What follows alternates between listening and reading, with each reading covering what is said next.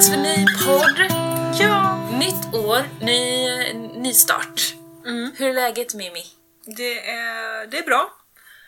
Är det? As usual. Alltså jag tänker att det är så svårt att säga också att, så här, att det inte är bra. Är det svårt? Ja, jag tycker, jag tycker det är jättesvårt att säga att saker inte är bra. För att ja, men jag är en sån här människa som... Så här, det finns alltid de som har det värre. Liksom. Jag är mätt i magen, jag har ett hem, alltså så här, jag har en familj, allting. Just det, det borde vara bra. Ja men det är ju, det är ju liksom bra, fast sen finns det ju liksom olika definitioner av Det är, bra i det liksom. Ja, det, det är inte krig just här. Nej, men precis. just nu. Det, Så här, grundbehoven är tillgodosedda, det är faktiskt ganska bra. Sen finns det ju alltid saker som inte är på topp. ja. Eh, och sådär. Mm. Men, eh, men nytt år. ehm, jag tänker alltid att hösten känns lite mer som en nystart ibland. Mhm. Men just den här gången så känns det här nyåret som var liksom en liten energiinjektion Mm. faktiskt. Och ändå har jag liksom tänkt så här, nej jag ska fan skita i att fira nyår. Men det jävla kalendernyår, det är en jävla påhitt. Jag ska, jag ska fira vintersolståndet istället. Det. För det är liksom egentligen då som skiftet sker. Det viktiga skiftet på något sätt. Mm. Ehm, och vi firade vintersolståndet lite sådär familjärt för att vi var lite krassliga och så. Ehm, men lik förbannat, även om vi typ inte firade nyår, så känner jag så här en enorm nystartsenergi. Mm. Ja, men allting är på något sätt fortfarande möjligt. Ja. Eh, Så, vid det nya året. Man kan ha så många planer och eh, visioner om 2023 som det blir nu då. Eh, Och, och fortfarande kan de vara sanna.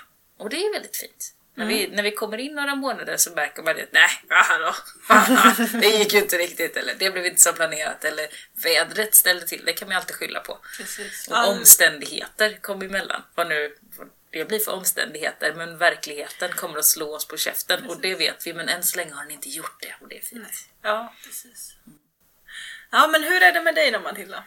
Jo men det är ganska bra, väldigt mycket att göra. Jag har liksom... Eh, eh, december eh, har, brukar jag alltid försöka hålla ganska fritt för jag vet att det brukar packa på med grejer ändå. Vilket nu har resulterat i att december har varit ganska fritt. Men januari? Men januari blir mer för att jag liksom, ja, men nu startar vi igång, nu drar vi igång massa projekt. Jag har massa småkurser på gång i mitt ställe som jag kallar slöjdstugan. Så massa slöjdkurser, massa andra kurser som drar igång snart, inom de närmsta veckorna eller, eh, eller så.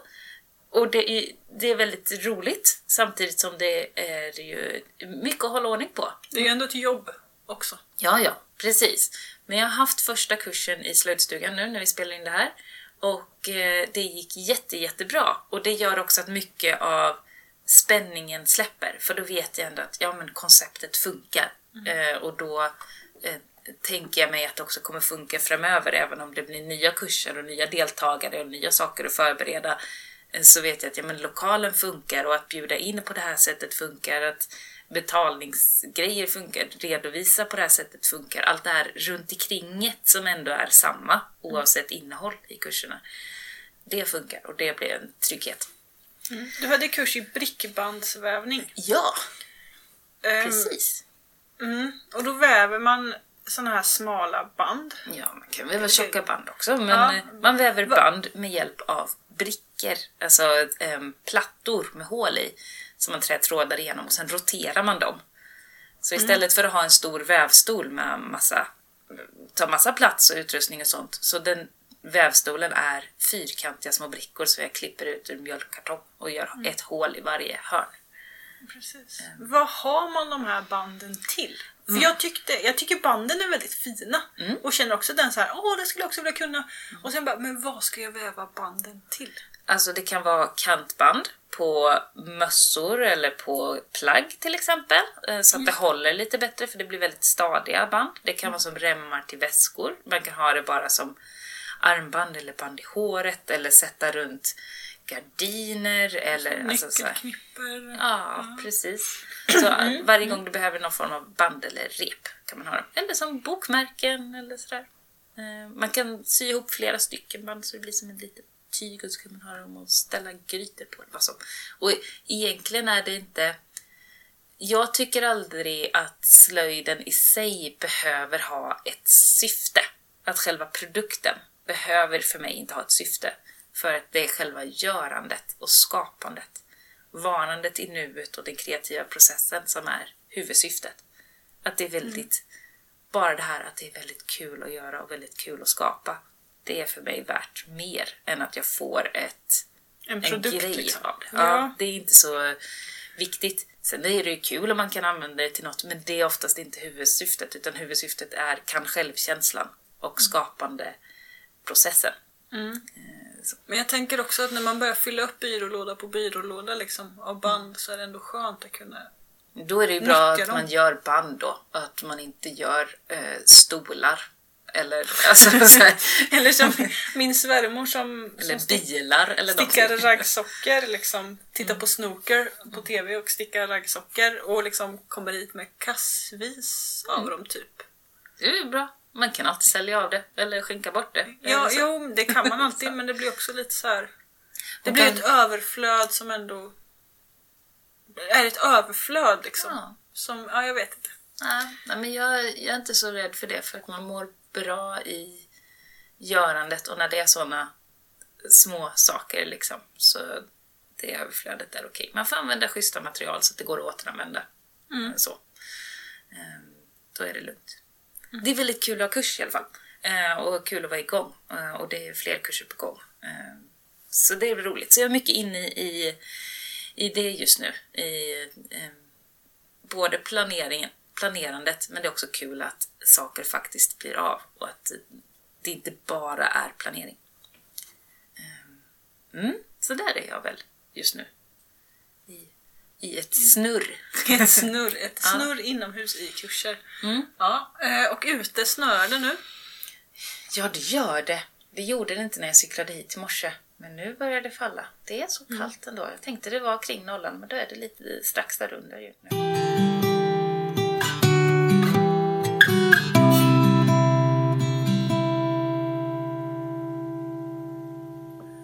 Precis. Jag hade lyssnat på ett radioprogram eh, från Vetenskapsradion Klotet eh, med Martin Emtenäs som gäst bland annat. De var på den här eh, konferensen.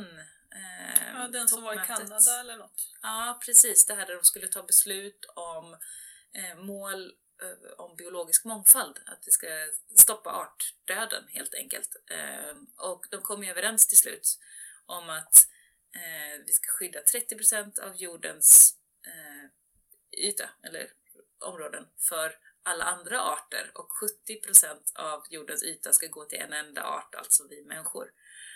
Och det är så skevt eh, och egoistiskt. Eh, men det är liksom det minsta vi kan ta och även det är svårt. Och då pratade eh, Martin Emtenäs om det här på ett så bra sätt så jag, jag råder er att lyssna på det. Eh, så, så ni hör hans egna ord om det. Men att det finns två typer av verklighet, pratar han om. Att det finns den den vetenskapliga verkligheten, det som faktiskt är, där vi kan räkna arter, vi kan se dem, vi kan eh, eh, vi ser att de dör ut och inte det finns en klimatförändring och det är fakta liksom. Och, eh, ja, det som händer vetenskapligt, det är det som fakt och biologiskt, det är det som är liksom, den riktiga verkligheten, det vi har att förhålla oss till, de ramar vi har. Sen har vi våran kulturella verklighet, den sociala verkligheten, det som vi tycker att eh, det som vi oftast lägger mest tid på, som vi tycker är viktigt med våra sociala strukturer och eh, oj vad det är viktigt med som, allt som händer på Instagram och nej, svenska Hollywoodfruar bråkar igen och det är ju, visst det är också verkligt men det är ju inte riktigt på något sätt. Det är en social konstruktion som kommer försvinna och sen så är den inte, det är inget som är bestående. Um, och våra beslut tas ofta från de förutsättningar som vi har från den sociala verkligheten och inte så mycket från den vetenskapliga. Och då blir det ofta tokiga beslut. Så hade vi bara beslutat oss för att följa vetenskapen och den riktiga verkligheten, hade vi inte suttit så mycket i skiten som vi har idag. Och jag tänker att det också beror på hur vi ser på oss själva och på hur vi ser på naturen. Som att till exempel att vi säger att vi går ut i naturen, men vi går in i våra hus. Alltså vi går ut, alltså bort från oss själva när vi går in i den riktiga verkligheten. Och vi går in i vår sociala bubbla med de här påklistrade, den falska verkligheten på något mm. sätt. Eh, och att det är den som är oss närmast. Och jag skulle vilja vrida de begreppen så att man kanske går ut i huset och in i skogen. Eh, jag, jag är inte där än, men jag tror att vi skulle behöva skifta de perspektiven mm. för att kunna eh, göra vettigare bedömningar på vad som är viktigt och inte, vilka beslut vi ska ta och inte. Eh, ja, nu har jag svamlat jättelänge. Vad tänker mm. du om det här med mig? Eh, att jag håller jättemycket med dig. Och det var väl delvis därför som jag valde att börja läsa ekopedagogik till exempel. Just det, du har gått kurs i ekopedagogik under det här året. Vi har ju liksom inte poddat på ett år, Nej. så det har hänt mycket som inte Precis. alla lyssnare kanske vet om. Nej, men jag har läst, jag har inte läst färdigt kursen eh, av familjära skäl, mm. liksom. Mm. Men jag gick, jag liksom surfade ju ändå i bakgrunden. Mm. Eh, och sådär. men eh, det, finns, det finns så fruktansvärt mycket att säga om det här. Mm. Eh, dels att begreppen att jag tänker det är svårt att byta ut begreppen inne och ute. Mm. Eftersom när man går in i någonting så omsluts man ju också av någonting. Du går ut mm. i naturen men in i skogen. Mm, till exempel.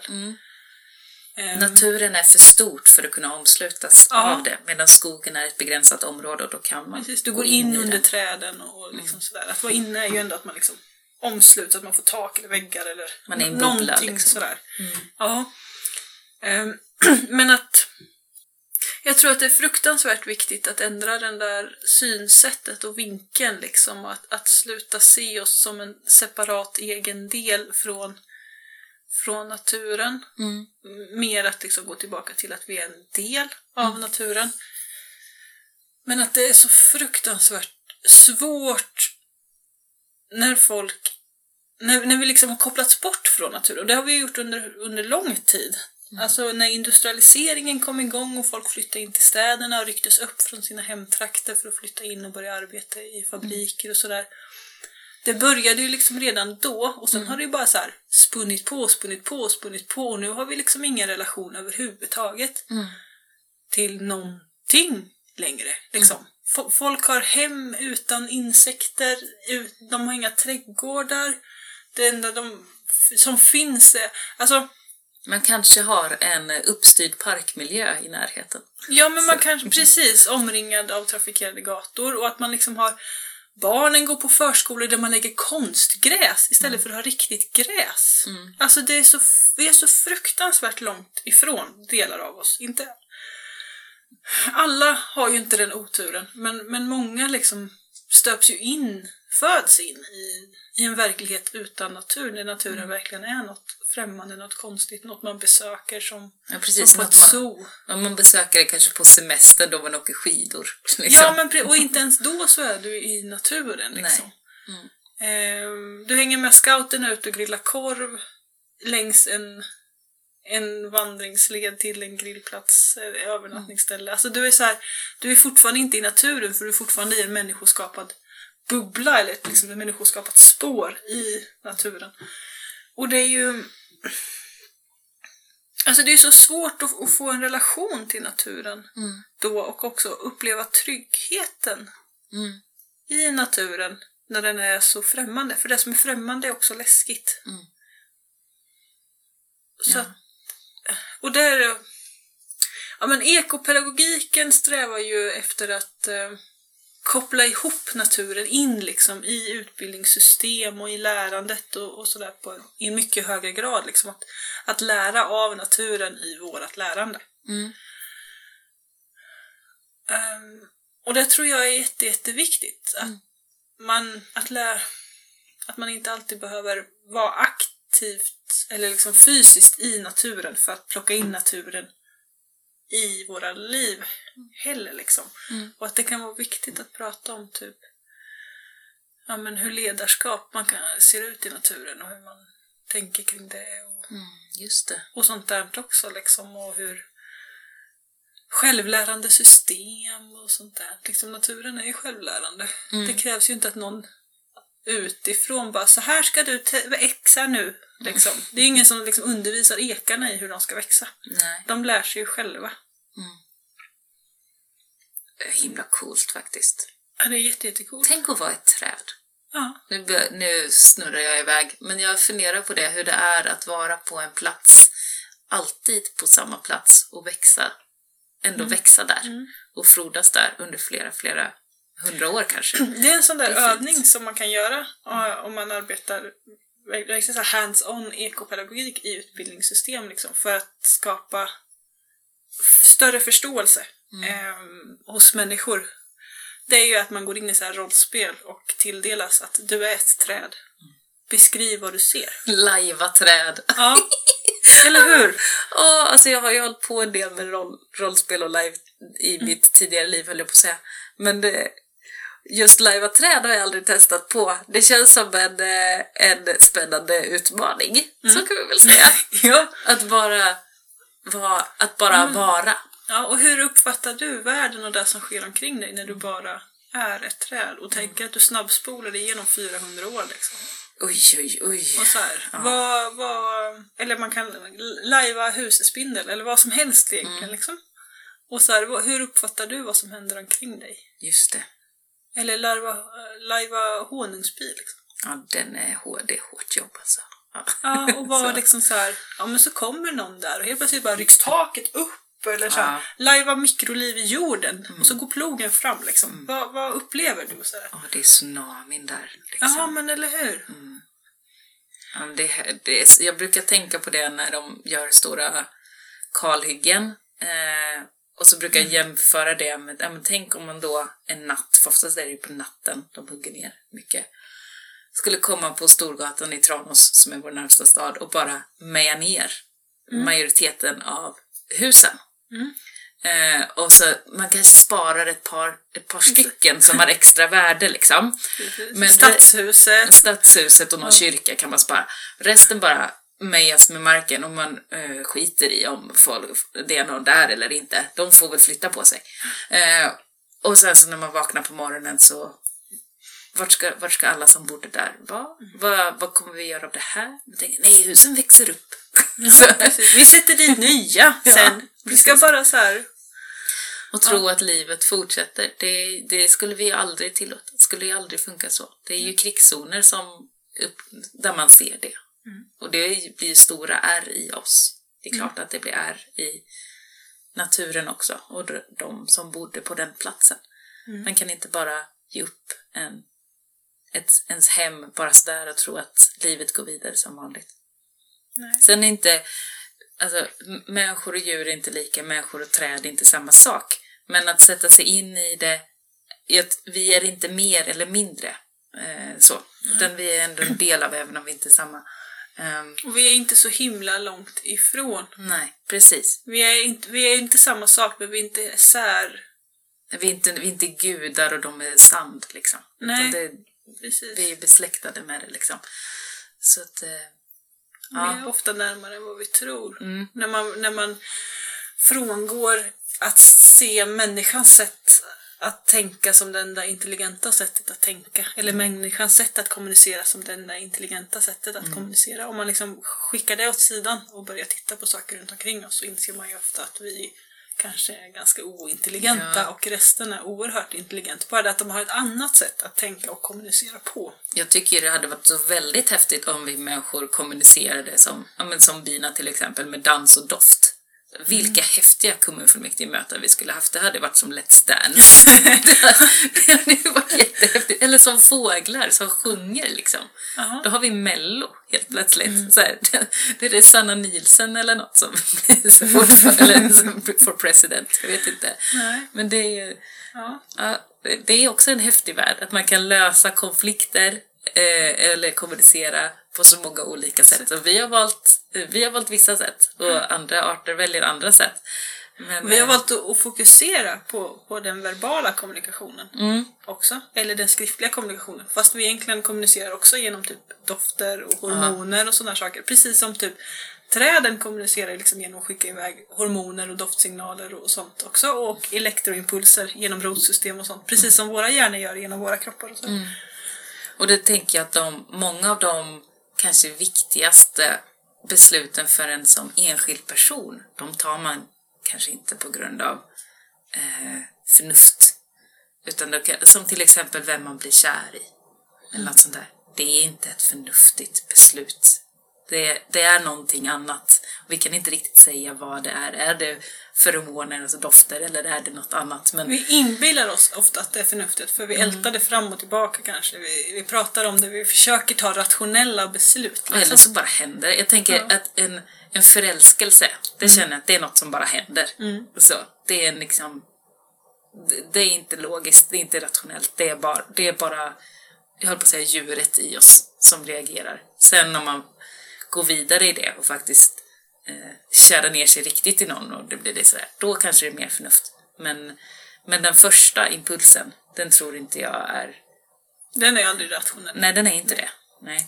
Och det är ju väldigt fint, för att det är det som sen...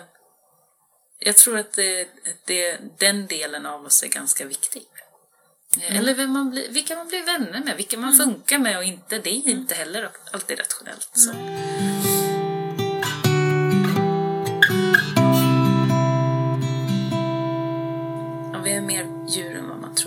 Det Mycket, är, mycket mer. det är fint. Vi, eller vi är mer natur än vad vi tror. Just det. Skulle jag nog säga. Eller, Det är inte bara djur, utan liksom vi är mer natur. Man är lite svamp också. Ja, vi är mer liksom kopplade till och beroende av, av jorden och luften och träden och allt liksom. Det är fint. Mm. Jag tycker också att det här är jättemärkligt med att vi är liksom inne och ute och att vi tillbringar så oerhört mycket tid inomhus i de här konstgjorda miljöerna. Mm. Ehm, Det är väldigt Så. härligt nu. Nu kan vi höra elden lite i bakgrunden. Om man lyssnar noga långt in i bakgrunden så hör ni kanske elden. Att just den här handlingen att, för både du och jag eldar ju för att få värme i våra hus. När man tar en vedpinne och lägger in i brasan och sen efter en stund så blir det varmt. Det är begripligt. Det är en handling som är oerhört begriplig. den är begriplig och det blir konkret istället för att liksom skruva på en knapp eller vänta på någon fjärrvärme eller något som också är ett jättebra system när det finns. Men, men just den där eh, det där konkreta. Begripligheten. Mm. Att det inte är så jävla komplext och stort och uppe i det blå på något sätt. Utan att man, man gör en sak som leder till en annan sak och man kan se samman. Det är viktigt. Man kan se sammanhang, man kan se samband, man kan liksom förstå. Det behöver vi också. Det är jätteviktigt. ja, jag har haft någon sån här... Mm, ja, men jag behöver vara ute mycket för att må bra. Eh, och jag vet, vi har pratat lite om det tidigare. Att jag har läst någonstans någon gång att folk i genomsnitt var ute typ en timme per dygn utomhus. Och då räknar man in promenaderna till och från bil, till från bil till mataffär och sådär, de här korta promenaderna. Och då var det så här, genomsnittsmänniskan var ute ungefär en timme. Och det mesta av den tiden bestod ju i, i att förflytta sig från punkt A till, till punkt B med liksom. Det är ungefär 4% av ens vakna tid. Då, om det är en timme. Ja, Tänker det jag. kanske det. Ja, men 24, jag tänker 24 gånger, det blir 100, ja men ungefär 4. typ Ja, ja, men det är typ 4% per dygn blir det då. per dygn. Per Mm. dygn. Ja.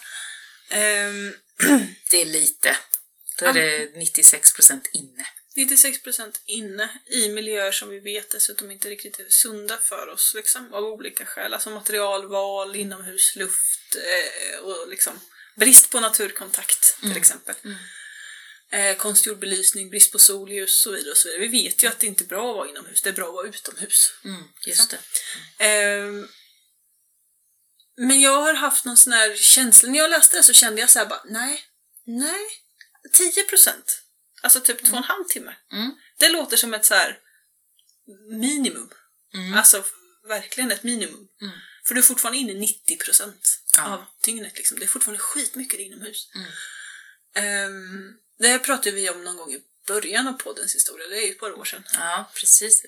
Ehm, Upprepning är all kunskaps moder. ja, precis. Nej, men, och sen har jag haft det där lite i bakhuvudet liksom. Och gått och tänkt och känt och funderat. Eh, och, nog, och häromdagen så sa eh, min gubbe Oskar Mm. att så här, du har nog en liten timer i huvudet, i kroppen. Så här, för det märks så väl på ditt humör och på din, hela din energi om du har varit ute dina 10% eller inte. Just det. Så, Så. så. att du kanske måste ha någon sådär att du måste ut. Jag måste vara två och en halv timme och det är inte bara så här vara ute Alltså spelar vi podd, in podden utomhus så skulle den tiden inte räknas. Att bara sitta ute. Utan jag måste, jag måste göra ute Okej. på något sätt så här. Ja. Att, inte, att dricka kaffe i två och en halv timme är liksom... Det är inte, det är inte bra. Då upplever jag liksom inte ute utan då upplever jag typ mänsklig kommunikation Ja, istället just som huvudgrej liksom. Så du måste ha naturkontakten två och en halv timme. Jag, jag måste göra ute. Mm. Alltså promenad eller sysselsätta mig på något sätt liksom. Typ gräva. Mata höns. Ja. Räknas mata höns? Ja men mata höns Ja. räknas ganska bra. Ja. Ehm, ja, odlandet utan bara sådär liksom. Det Styrandet, blir ju ställande. svårare på vintern. Eller alltså det är ju kärvare för att det är kallt och mörkt och blött och inget växer och allting Mm, bara... på vintern är det ju mycket Så. promenader istället. Liksom. Ja, just Att det. vara ute och, och röra på sig bäst det går. Mm. Så man inte halkar och slår sig.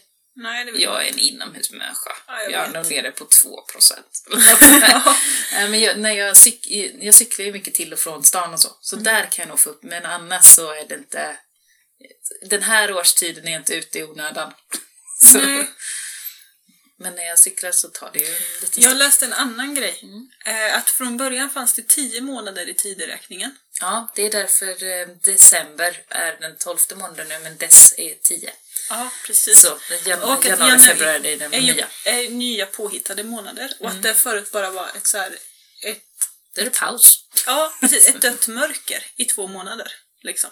Det- Då allting stod still. Allting, det ex tiden existerade inte, utan det var liksom bara get through it, vila, Mm. på något sätt liksom överleva. Och det är så sunt! Jaha. Och det är därför också 28, eh, februari har 28 dagar. Ja, för att Så- den är inklämd i slutet. Ja, precis. Ja, men... eh, För, I och för sig är det så att solen kommer tillbaka hit i mitten på februari. Så att, att februari är en död månad stämmer ju inte riktigt. Speciellt inte när det är så här eh, med uppvärmningen och så som är. Vilket gör att det börjar gro i växthusen Mm. redan nu. Ehm, så, så när ljuset sen kommer så kommer det, växtkraften kommer att kicka igång in i växthusen liksom. I på februari redan. Slut på februari, början av mars. Mm. Och det, så det är liksom, det är ju inte en död, död månad, men jag tycker att, att själva tankesättet, att bara nu stänger vi ner och bara vilar i två månader och bara anammar mörkret. Mm. Så egentligen borde man göra det typ så här Bara vara. november, december, Mm. innan det vänder. Ja, Eller alltså så här, Men jag tycker det är ganska låg, eller sådär, jag som också säljer lite prylar, jag har ju börjat sälja prylar på ett eh, ställe nere i stan, på Hantverkshuset. Då är det ju januari, februari som är de döda månaderna. Då behöver man inte göra någonting till det. Utan det bara, nej, det bara, det bara är vi. För att i januari, då, har folk, då är folk upptagna med sina nyårslöften och i februari är de fattiga. Så, efter jul, för då måste alla räkningar betalas. Och mm. till alla julklappar man inte hade råd med. ja, Så, så att, eh, det är inte för mars egentligen som, som eh, vardagen kommer tillbaks för många. men det är också ett sätt att skapa den här naturkontakten. Att vara i utet, Mm. fast ändå inte. Att liksom verkligen följa årstidsväxlingarna. Mm. Och inte bara gasa på med så här fake ljus och Mm. allt liksom. Att lysa upp och köra på som vanligt. Utan tagga ner lite. Tagga ner och låta det vara mörkare. Alla, eller många andra djur går i det. Alla växt, växterna går i det på något sätt när de Ja. släpper sin, när träden släpper sina löv och De vilar liksom. Så. Och mycket djur. Alltså, är man ute och det är lite dåligt väder. Vi ser ju ganska mycket vilt här. Det är mycket rådjur, man ser mycket spår av grävling och rävar och det ena och liksom det andra. Men är det lite dåligt väder om man är ute och går så är det ju inga spår. nej. Det är bara vi människor som är dumma nog att hålla på och kämpa på fast vädret är, eller så här. Fast naturen säger åt oss att ta det chill. Mm. Eh, djuren liksom kurar ju någonstans och väntar på bättre tider liksom. Ja. Ja, men precis. Gosa ner sig lite. Det är okej att gosa ner sig lite. Borde också. Ja. Borde också. Bygga ett gryt. Ja, kanske. En liten grotta. Mm. Eller en koja. Ja, täcken och kuddar. Jaha, jag tänker så. Ja.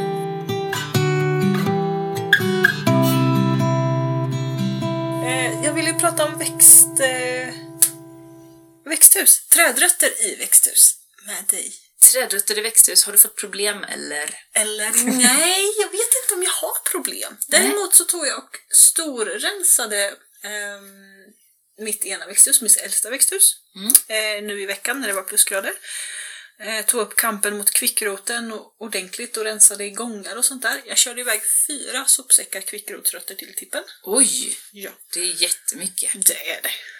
Bra kämpat. Du har, Ja. du har stora, eller ganska stora växthus. Ja, ja är de? tj- 24 kvadrat. 24 kvadrat. Så de är Mm. inte jättestora. Nej, men ändå. Eh, Men det var en del mycket. Och det var i och för sig inte bara, bara, bara kvickrotsrötter. Alltså när jag byggde det där växthuset 2000, hösten 2017 så la jag in några gamla trasmattor i gångarna liksom. Mm.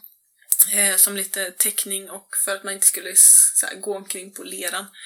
Just det, för det var slabbigt då. Det var jätteslabbigt liksom. Och sen har jag ju slängt på med lite hönsströ och lite halm och sånt där på de där mattorna. Så det var ju några halvt förmultnade trasmattsdelar Just det. där med. Men det var i huvudsak kvickrotsrötter.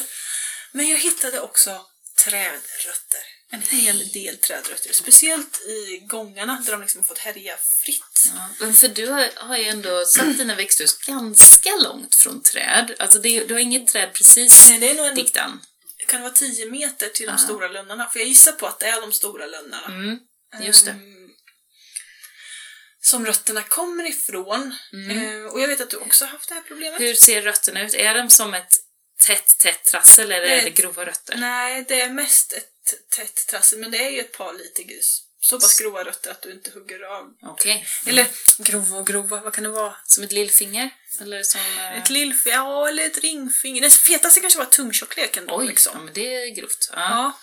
Ehm, men de flesta är ju betydligt mindre och i själva bäddarna är det ganska lugnt. Det är norrbädden som var lite sådär, men inte värre än att man liksom kan gräva och störa runt. ja, det är bra. Men i, under gångarna där var det lite värre på sina ställen. Mm. Så Ehm, bör- lönnen har börjat ta sig in i ett av växthusen, Mm. tror vi. mm, Mm. Det är den som är misstänkt. det är den som är misstänkt, för det finns inga andra träd. Då Nej. är det möjligen så, för att det finns någon gammal stubbe och sånt där, och där är det ju liksom om den stubbens rötter fortfarande envist kämpar på. Just det. Och det var ändå rötter som var eh, levande. De fanns ju inte där för fyra år sedan i alla fall. Nej, just det. Ja, men då... Ja. Eller fem år sedan. Fyra. Mm. Ja, det är första gången jag träffar på dem. Mm. Eh, eller i bäddarna har jag nog kanske märkt av dem förra året också, men inte så här liksom. Det är ju ett gissel. Jag har ju också ett, Mm. ett växthus, mitt största, eller näst största, det är på 24 kvadrat.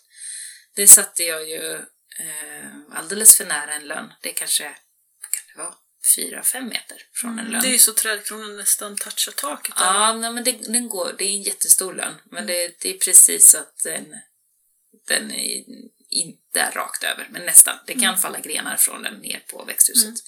Så jag måste byta tak nu, det är så störigt. så, men eh, i alla fall, det tog ju några år, kanske tre, fyra år. Men sen var ju lönnrötterna inne där. Och det tog ett par säsonger innan jag fattade det. Innan jag, för jag grävde bort och så, så tyckte jag, nej, det växer dåligt.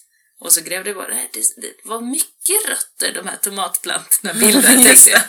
För, för jag kopplade inte att det kunde vara något annat först. Jag, jag tänkte inte på det, jag reflekterade inte över det, utan jag bara grävde. Och sen så var det som en, det var som en hård matta av bara små fintrådiga rötter. Eh, som tog all näring och kom vatten? Ja, jättemycket vatten och jättemycket näring. Alltså, det jag satte där växte inte. Nej. Ehm, Så, det, så som jag har löst det efter att jag fattade, okej, det är lönnen, den är för stor, jag har ingen chans. Eh, Då tänkte jag, jag måste gräva ut allt, sätta någon spärr. Orkar inte. Det kommer de ju ta sig igenom här, tänker jag. Ja, ja men precis. Och jag, nej, jag kände inte för att göra det jobbet. Så jag har eh, massa eh, plastbackar, stora plastbackar och odlar i uppe på bäddarna, det som var bäddarna innan. Eh, och odlar tomater där i och det funkar bra. Men det är lite eh, det kommer ju mycket högre upp. Jag hade ju upphöjda bäddar redan och så har jag satt plastbackar där på och fyllt på dem med jord. Så att jag har inte lika mycket volym uppåt. Jag har, takhöjden har ju liksom sänkts mm. eftersom att allting har hamnat högre Golvet har höjts. Mm. Ja, precis. Eh, jag får ju dock inte lika mycket problem med ogräs alls, vilket är ju trevligt. Men jag måste vara noggrannare med vattningen och gödningen eftersom att det blir ett slutet kärl. Så det har både för och nackdelar. Måste passas mer. Men jag, jag hade liksom inget alternativ annat än... Ja, för det gick ju inte att odla i den jorden. Så Alternativet var ju att gräva ut allt eller flytta växthuset, byta plats helt. Och det har jag inte.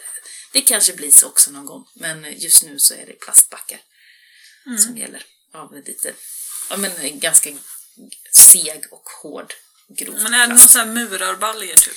Ja men ja, det är, jag tänker att det är liknande material som är mm. murarhinkar de, de här har, det har varit stora eh, lådor från någon industri som skulle byta lådsystem, så då fick vi en massa lådor. Mm. Eh, så jag vet inte vad de har varit till innan. Och det är inget som, man kan inte så köpa sådana på Jula eller något sånt där, utan det, det var något vi kom över.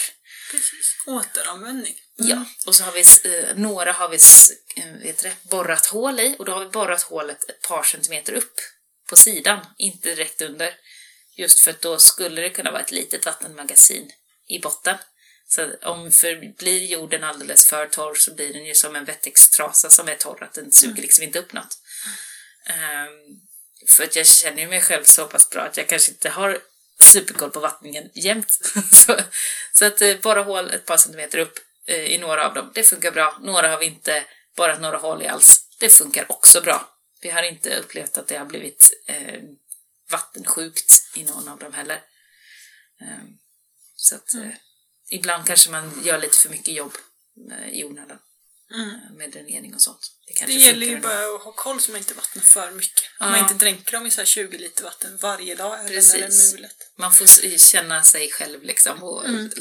Tomater dricker ju mycket med liksom. Ja. De är svåra att övervattna tänker jag. Precis, det kanske är där i början, alltså i, ah. när man sätter ut dem i, i slutet av maj eller någonting. Då får det inte bli för kallt om rötterna och då orkar de ju inte dra så mycket vatten heller. Mm. Ja, man får läsa sina plantor och läsa sig själv. Mm. Så, så hittar man ett system som funkar. Hur tänker du att du ska ta dig an dina, det här? Alltså jag tänker att det växthuset kommer ju få flytta på sig tids nog. Okej. Okay. Mm. Såklart. Okej. Okay. Tror jag. Ja, såklart tror jag. Den är härlig. Yes. um, Kanske exakt ja, nej, ungefär ja, så. Precis. Ja. Nej men i år kommer jag odla som vanligt i det. Mm. Um, men jag överväger att, att göra om det till någon form av perent växthus med perenna växter. För de mm. tänker jag kan konkurrera med trädrötter. Tror du att en purjolök nej, nej, en rabarber nej. kan tävla med en, med en lönn. Eh, nej men jag tänker att de har ett helt annat rotsystem, de perenna som ska stå år efter år efter år och att de verkligen kan konkurrera på ett de annat sätt. ner kanske. På ett djupare sätt och mm. liksom kan samsas och då ska jag... Ja, jag vet inte riktigt men jag tänker det. Ja, men testa tycker jag. Vi får... Vad är det för perenner du funderar på? Det vet jag inte nej, riktigt. Okay. Nej, Eh, faktiskt helt hundra. För att det är också ganska tydligt att det är norrsidan av det här växthuset där jorden har varit torr. Ja, just det. Liksom. Mm. Och nu fattar jag ju kanske varför den är torr. För det är någon som tar vattnet Precis, där. 30 cm ner där ligger det jättemycket lönnrötter säkert. Liksom. Mm. Under grävdjupet precis. För att de mm. som är i grep, grep djup liksom, de hade redan tagit ja. Mm. Um, men resten av växthuset funkar ju fortfarande ganska bra så att mm. där kommer jag definitivt fortsätta odla ettåringar så länge det går. Mm. Men jag funderar ändå på om man skulle sätta in lite sån här ja, men, gräslök och piplök och... Mm. och Perennlök ja.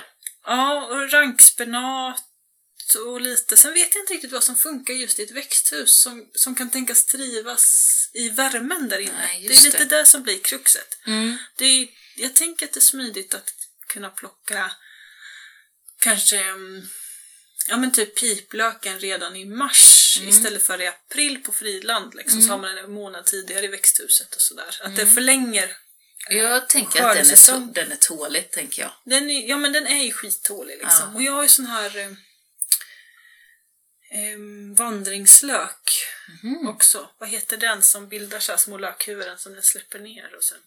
Är det taklök? Nej, den Den heter ju vandringslök men den har också något annat namn jag inte kommer ihåg nu. Alltså ett sortnamn, eller? Nej, den det är liksom...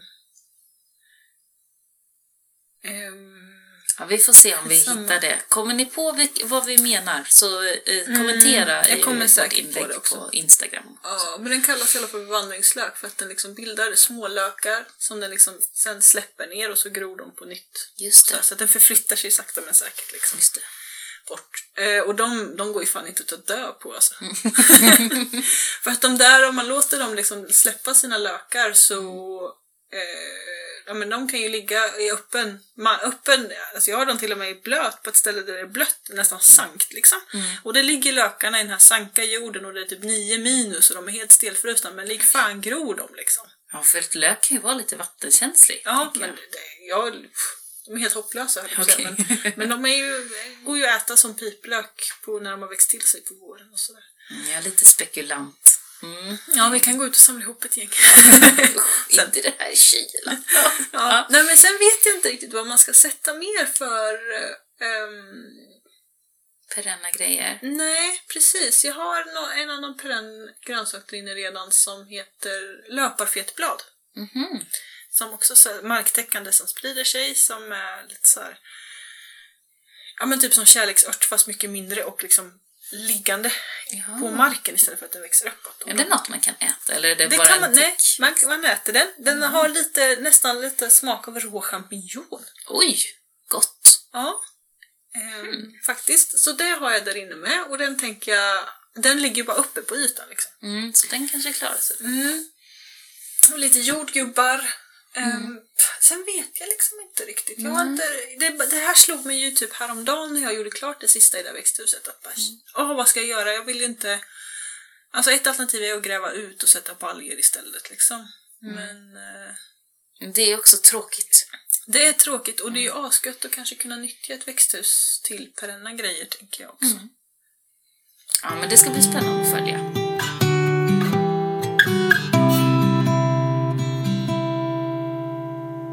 Nej, men- ja, men jag har en, en idé om att 25% av hela min odlingsyta ska vara perenn. Som jag inte behöver så om år för år utan att man liksom Gud, man ska kunna skörda och plocka liksom. Och då har jag inte räknat in fruktträd och bärbuskar och sånt utan det ska Okej. liksom vara annat. Oj, Ja. Mm. Ehm, typ rabarber och sparris och annat. just det. Och jag måste Eh. sätta ny sparris.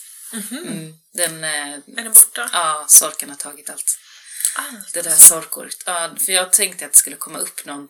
Alltså, för förra året så var sorkarna på och tog jättemycket och det var bara någon eller ett par som kom upp. Och så tänkte jag nu, ja men då kanske de kommer nu i år. De behövde kanske vila liksom. Men nej, det, det kom inte upp någonting i år. Förra året. Ja, ja, ja nu den senaste sommaren. Så Ja, precis. Ja. Så att det, Ah, jag får shit, börja... vad surt. Mm, men jag, så nu, jag har inte bestämt mig var än. Jag Nej. måste hitta någon ny. Men Jag är lika bra att bara dra... Alltså, jag vill ju planera var det ska vara, men det är ju bra att bara kötta ner det också någonstans för att det, ehm, Det tar ju tid. det tar ju tid. Ja. Mm, men samtidigt så kanske man, om ni har mycket sork och Ja. sånt där så behöver ni kanske hitta ett ställe där sorken inte hänger lika gärna. Mm, precis. Det, det var väl det när det var, blev ett sorkår som bara, det tog överallt. Ja. Mm. Ja. Vad har du mer för planer för det här året? Nu är det mitten på slutet på januari. Eh, ja, ehm, nej men jag har börjat så lite grann. Jag har sått lite, eh, lite paprika, eh, lite, lite blommor, lite, alltså, panser och sånt som tar lång tid. Eh, kronärtskockan, tittar upp den är kanske några centimeter. Du är tidigt ute alltså. Ja, men kronärtskocka brukar jag sätta tidigt. Ja. Men det för jag har ju, eh, när vi kommer in i mars ungefär, då brukar jag kunna ställa ut saker, ibland även tidigare, i, men I det ute stora i stora växthuset. Och där håller det då kring 12 grader kanske i snitt. Och då stannar allting ganska mycket. Det är lite för kallt för Det är någonting. lite för kallt ja. Eh, Men då hinner jag få upp bra planter inne och sen kan jag ställa ut det i stora växthuset och sen slussa ut det. Så att ändå får lite de här skiftningarna mellan, mellan varmare på dagen och kallare på natten. Eh, istället för att gå direkt inifrån där det är varmt hela tiden och ljust hela tiden till att gå direkt ut i något som är kallt och dalt. Så det är en bra slusstation. Men skulle du inte kunna vänta? Två men då- veckor, fyra veckor? Ja, jo, eh, men man blir så sugen. Ja, just det. Så- det, det är mer suget än, än tiden egentligen. Ja, och sen också att jag vill ju få kronärtskockorna riktigt kraftiga och biffiga innan de kommer ut. De stannar ju inte helt ute i växthuset. Men just få till dem så att de är riktigt så här rejäla och bra när jag sätter ut dem. För att sen i, jag ska säga, när vi är framme i maj, då är det ju fullt överallt. Och då måste jag börja flytta ut det som går att flyttas ut. Bondbönor eller ja, sånt som klarar li lite mer. Eh, och då vill jag att de ändå ska vara rejält tilltagna liksom. Så att de klarar eh, mer än vad de kanske behöver. För det hade ju kanske varit bättre att vänta ännu lite längre på att sätta ut vissa saker. Men det har jag inte plats med. Så det är den där platsbristen också, igen. Men eh, jag tycker ändå det är kul. Kronärtskockorna är på gång. Eh, så det ser jag väldigt mycket fram emot. Och Ska du odla mycket? Ska du odla, odla mat i år? Eller vad är fokuset? Eller är det bara Ehm. för att det är skoj? jag Jag tänker att det är många på grund av orostider i världen som fokuserar mer på liksom odlar mat. mat, att få in det hantverket i livet. Mm. Nej, men jag har inget sånt här självhushållningsmål. Eh, för det... Nej, men jag, eh, jag har ju testat det en del och tycker att det eh, ger inte mig så jättemycket. Eh, jag har mål att tömma frysen. Eh, så att faktiskt använda det som, man, som jag tagit tidigare år. Och sen så och försöka att odla sånt som jag faktiskt äter. Men det är liksom redan inarbetat. Så det är inte sådär ett, ett nytt mål eller något som man behöver göra. Utan jag, jag försöker odla det som jag tycker är gott att äta, det som jag kan frysa. Och det som är roligt och fint. Men eh, jag har inte konkretiserat att det ska vara så och så många kilo potatis eller så och så många rader med, eller meter av lök eller så. Utan det, Du, du odlar egentligen för, för, för att du är en odlare. Ja, precis. Och också för att kunna... Vad ska du annars göra? Ja, nej, men och också att, att kunna eh, visa när vi har kurser och sånt. Eh, att det blir också ett syfte. Eh, att ha någonting att visa upp eller ibland vissa bäddar tänker att ja, men den här kan vi göra i kursen tillsammans. Och då är det inte syftet att det ska bli ett visst antal eh, meter mat eller kilo mat. Utan då är syftet att lära ut något särskilt moment till en grupp av andra människor. Och sen att det blir någonting också, blir en bonus eventuellt. Så, så att, eh, för mig fyller inte odlingen ett syfte som är att eh, mätta mig och min familj om krisen kommer. Eh, det är inte huvudsyftet, men det kan vara en, en bieffekt. Mm. Hur tänker du kring det? Vad är dina mål och syften med årets odling? Jag har inte satt några. Nej, Ja, för, förutom det man jag behöver prat- inte ha satt det än. Nej, jag tänker att man egentligen aldrig behöver sätta det. Mm. Utan man kan egentligen bara leka och testa och se vad det blir under hela året. Mm. Eller, men samtidigt så har ju jag redan tidigare pratat om att vi ska göra en jätterenovering Mm. av, vårat, av stora delar av huset i år. Och, och eh, att det kommer kosta väldigt mycket pengar Mm, och ta väldigt mycket tid. Mm. Och att då blir Kraft, och jag. kraft. Och då blir odlingen Eh, så odlingens liksom så syfte, eller tema eller vad man ska säga, i Mm. år är ju egentligen då att leverera mycket mat, billig mat till minsta möjliga energi liksom. Just det. Mm. Ehm, under sommarhalvåret. Mm. Och det är väl där jag är då kanske, på ett annat sätt än vad jag har varit tidigare. Jag har ju alltid tänkt att vi ska odla mycket mat. Mm. Um, det här året som har varit, 2022, har vi lyckats odla väldigt mycket mat. Mm. Så vi har nog inte handlat, förutom lite frukt eh, och någon ja, men så här matsvinnslåda med grönsaker. Mm. så har vi liksom inte handlat någonting sen, jag vet inte hur länge alltså. Faktiskt, det är säkert från början av sommaren någon gång. Det är bra. Eh, ja. Så i år är nog året vi, vi nästan är helt självförsörjande på, på frukt och på grönsaker. Jättekul! Du måste Ja. liksom stanna vid det och säga bra jobbat! Tack! Ja. Och jag tycker inte att jag har slitit i år Nej. heller liksom, utan det har bara gett en bra utdelning. Men, men man har ju slitit tidigare år och jobbat med att bygga jord, bygga jord, bygga jord, bygga jord liksom. Och nu börjar ju det märkas på riktigt. Att saker växer bra för att jorden är liksom, det är en fet jord som är lätt att arbeta med och så. Ehm, nej men, så i år tänker jag väldigt mycket mer på på att komma igång tidigt. Jag ska testa att så vitkål inomhus, ett par huvuden, ganska snart för att kunna sätta ut i växthuset redan i slutet på mars, början av april till exempel och kunna skörda vitkålshuvuden tidigt på sommaren och sådär. Just det, innan fjärilar och sånt kommer. Ja, precis. Och att eh, vitkålshuvud ger ändå ganska mycket mat. Det är en av barnens favoritgrönsaker och så. Ehm, så att jag har väl lite mer så liksom serieodlingstänk än vad jag haft tidigare. För då har det varit så här, ja men det går bra med det som finns. Så. Ehm, och att tränga ihop saker mer. Mm. Mer mat på mindre yta. Mm. Och också så här färre sorter. Mm. Att skala av, skala ner. Men det är fortfarande liksom mycket, inser man ju. Mm. När man säger, ja men jag ska inte odla så mycket i år. Nej men det landar ändå på någonstans så här 70 olika sorter. Mm. 75 sorter eller något. Ja, men för det är så kul. Ja men det är, det är jättekul och sen det, man odlar ju inte bara en sorts morot. Nej. Liksom. Mm. man har ju typ två olika sommarmorötter. Eh, och så kanske man har lite så här. Du vet, jag vill inte köpa nytt frö för jag har massa frö och då Mm. odlar man upp dem man har och så blir det så här fyra olika sorters höstmorötter och så. Mm. Och helt plötsligt så bara och sen är det liksom 70 plus olika sorter. Mm, det är väl kul. Jo, men- Fint med mångfald. Ja men det är jätte, jättekul. Ehm, men där, ja. Så det ligger väl säsongstestning med liksom. Kan jag, få, kan jag skörda majrova i början av maj här? Vi får se. Jag hoppas Det det. hade ju varit fint. Jag hoppas det. I växthus då. Ja. Roligt. Ja. Mm. Det är en bra utmaning. My, mycket mat liksom. Har du sått någonting inne än? Nej, Nej, nej, nej. nej. det går inte. Nej, nej, nej. Det, väntar med. det tänker jag vänta med så länge som möjligt. För att, Dels för att vi inte har plats. för att mitt odlingsrum, mitt arbetsrum där odlingarna och sånt har stått förut, kommer ju behöva fyllas på med, med möbler och flyttkartonger. Liksom Just det, i, när ni ska i mars, här. mitten på mars och framåt när vi börjar plocka ner kök och hela liksom, matrum, vardagsrum och sådär. Där vi, Mm. liksom, hela husets hjärta ska ju liksom bort.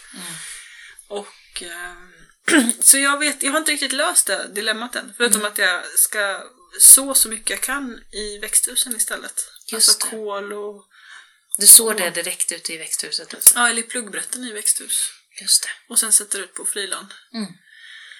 Eh, men vissa saker som till exempel chili, paprika och tomat funkar det ju inte med. Pumpa funkar inte. Det har jag testat. Och de gror jättefint i växthus. Men de gror två veckor för sent för att det ska ge en bra skörd. För att de ska hinna mogna färdigt. Det blir för kallt för dem då, Ja. tänker jag. De kommer liksom... De gror inte förrän i slutet på maj. Man kan inte sätta ut dem förrän i mitten på juni. Och det funkar inte när frosten börjar komma och nypa en här redan i mitten på september. Nej, om man har otur. precis. Mm. Eh, utan de måste liksom... Det måste jag också sätta lite inne först. Mm, mm. Så vi får väl se. Men så lite som möjligt här inne, så mycket som möjligt där ute. Energisnålt blir det ju då. då. Just det, det är bra. Årets tema. Energisnål odling liksom. Dra ner på förkultiveringen också. Ja. Så att, eh, ja, vi får se. Mm. Helt enkelt. ja, men vad spännande. Det ser jag fram emot att följa. Mm. Det blir roligt. Vi får se hur det blir. Det Mm. kommer bli asbra. Det tror jag. Ja, nu tänker jag att det kanske är tid för en kopp te. Ja. Lite energifika. Chokladbollar har du gjort. Precis. Och jag har lovat att du ska få bläddra i mitt tomatbibliotek. Alltså tomatbibliotek låter så uh, mustigt, saftigt, gott och lite kladdigt. Så. Men det ser jag fram emot jättemycket. Jag vill se om det finns något roligt där. Det finns skitmycket kul. Det, på tal om tomater. Mm. ehm, jag kommer typ inte fröodla någonting i år. Vilket gör att jag kommer liksom ha en, kunna ha en mångfald av saker på ett helt annat sätt än vad jag haft de Oj. senaste två åren. Ja, Ska du odla många sorter nu? Ja, ja, fast inte så många. Det är fortfarande inte jättemånga olika sorter. Men Mm. det är så här, istället för att odla en paprika så Ja. kan vi odla två eller tre olika sorters paprikor och vi kan odla liksom tre, två, tre olika sorters chili och sånt Så där. här, som, normala människor Precis, gör. och Ja. inte, inte bara så här 30 plantor av en sort. Nej, just det. Och sådär. Det blir kul Det för kommer dig. bli jättekul, det ser jag jättemycket fram emot. Mm. Eh, och jag har valt att istället för att odla pastatomat i år, som har varit en stående viktigt Ja, inslag den tjatar du jämt om. Ja, Ja. För, mig, för tomatsåserna så kommer jag odla tre olika sorters vintertomater i år. För att jag kommer, Det inte. Eller, jag kommer inte ha tid att göra, ta hand om tomaterna Just och göra det. pastasås på dem. För då Det kommer smart. vi inte ha något kök liksom, i augusti-september. Det är smart. Eh, utan nu räknar jag med att bara kunna skörda av dem och hänga upp dem så vi kommer liksom... Vilka sorter ska Ja, det vet jag, jag har inte det i huvudet. Vi får ta det en annan gång. Mm, okej. Mm, det är bra. Men det, du ska få spana i mitt tomatbibliotek. Ja, okej. Då får ni eh, alla lyssnare ha det så bra. Vi ses på Instagram och hörs när vi hörs. Det gör vi.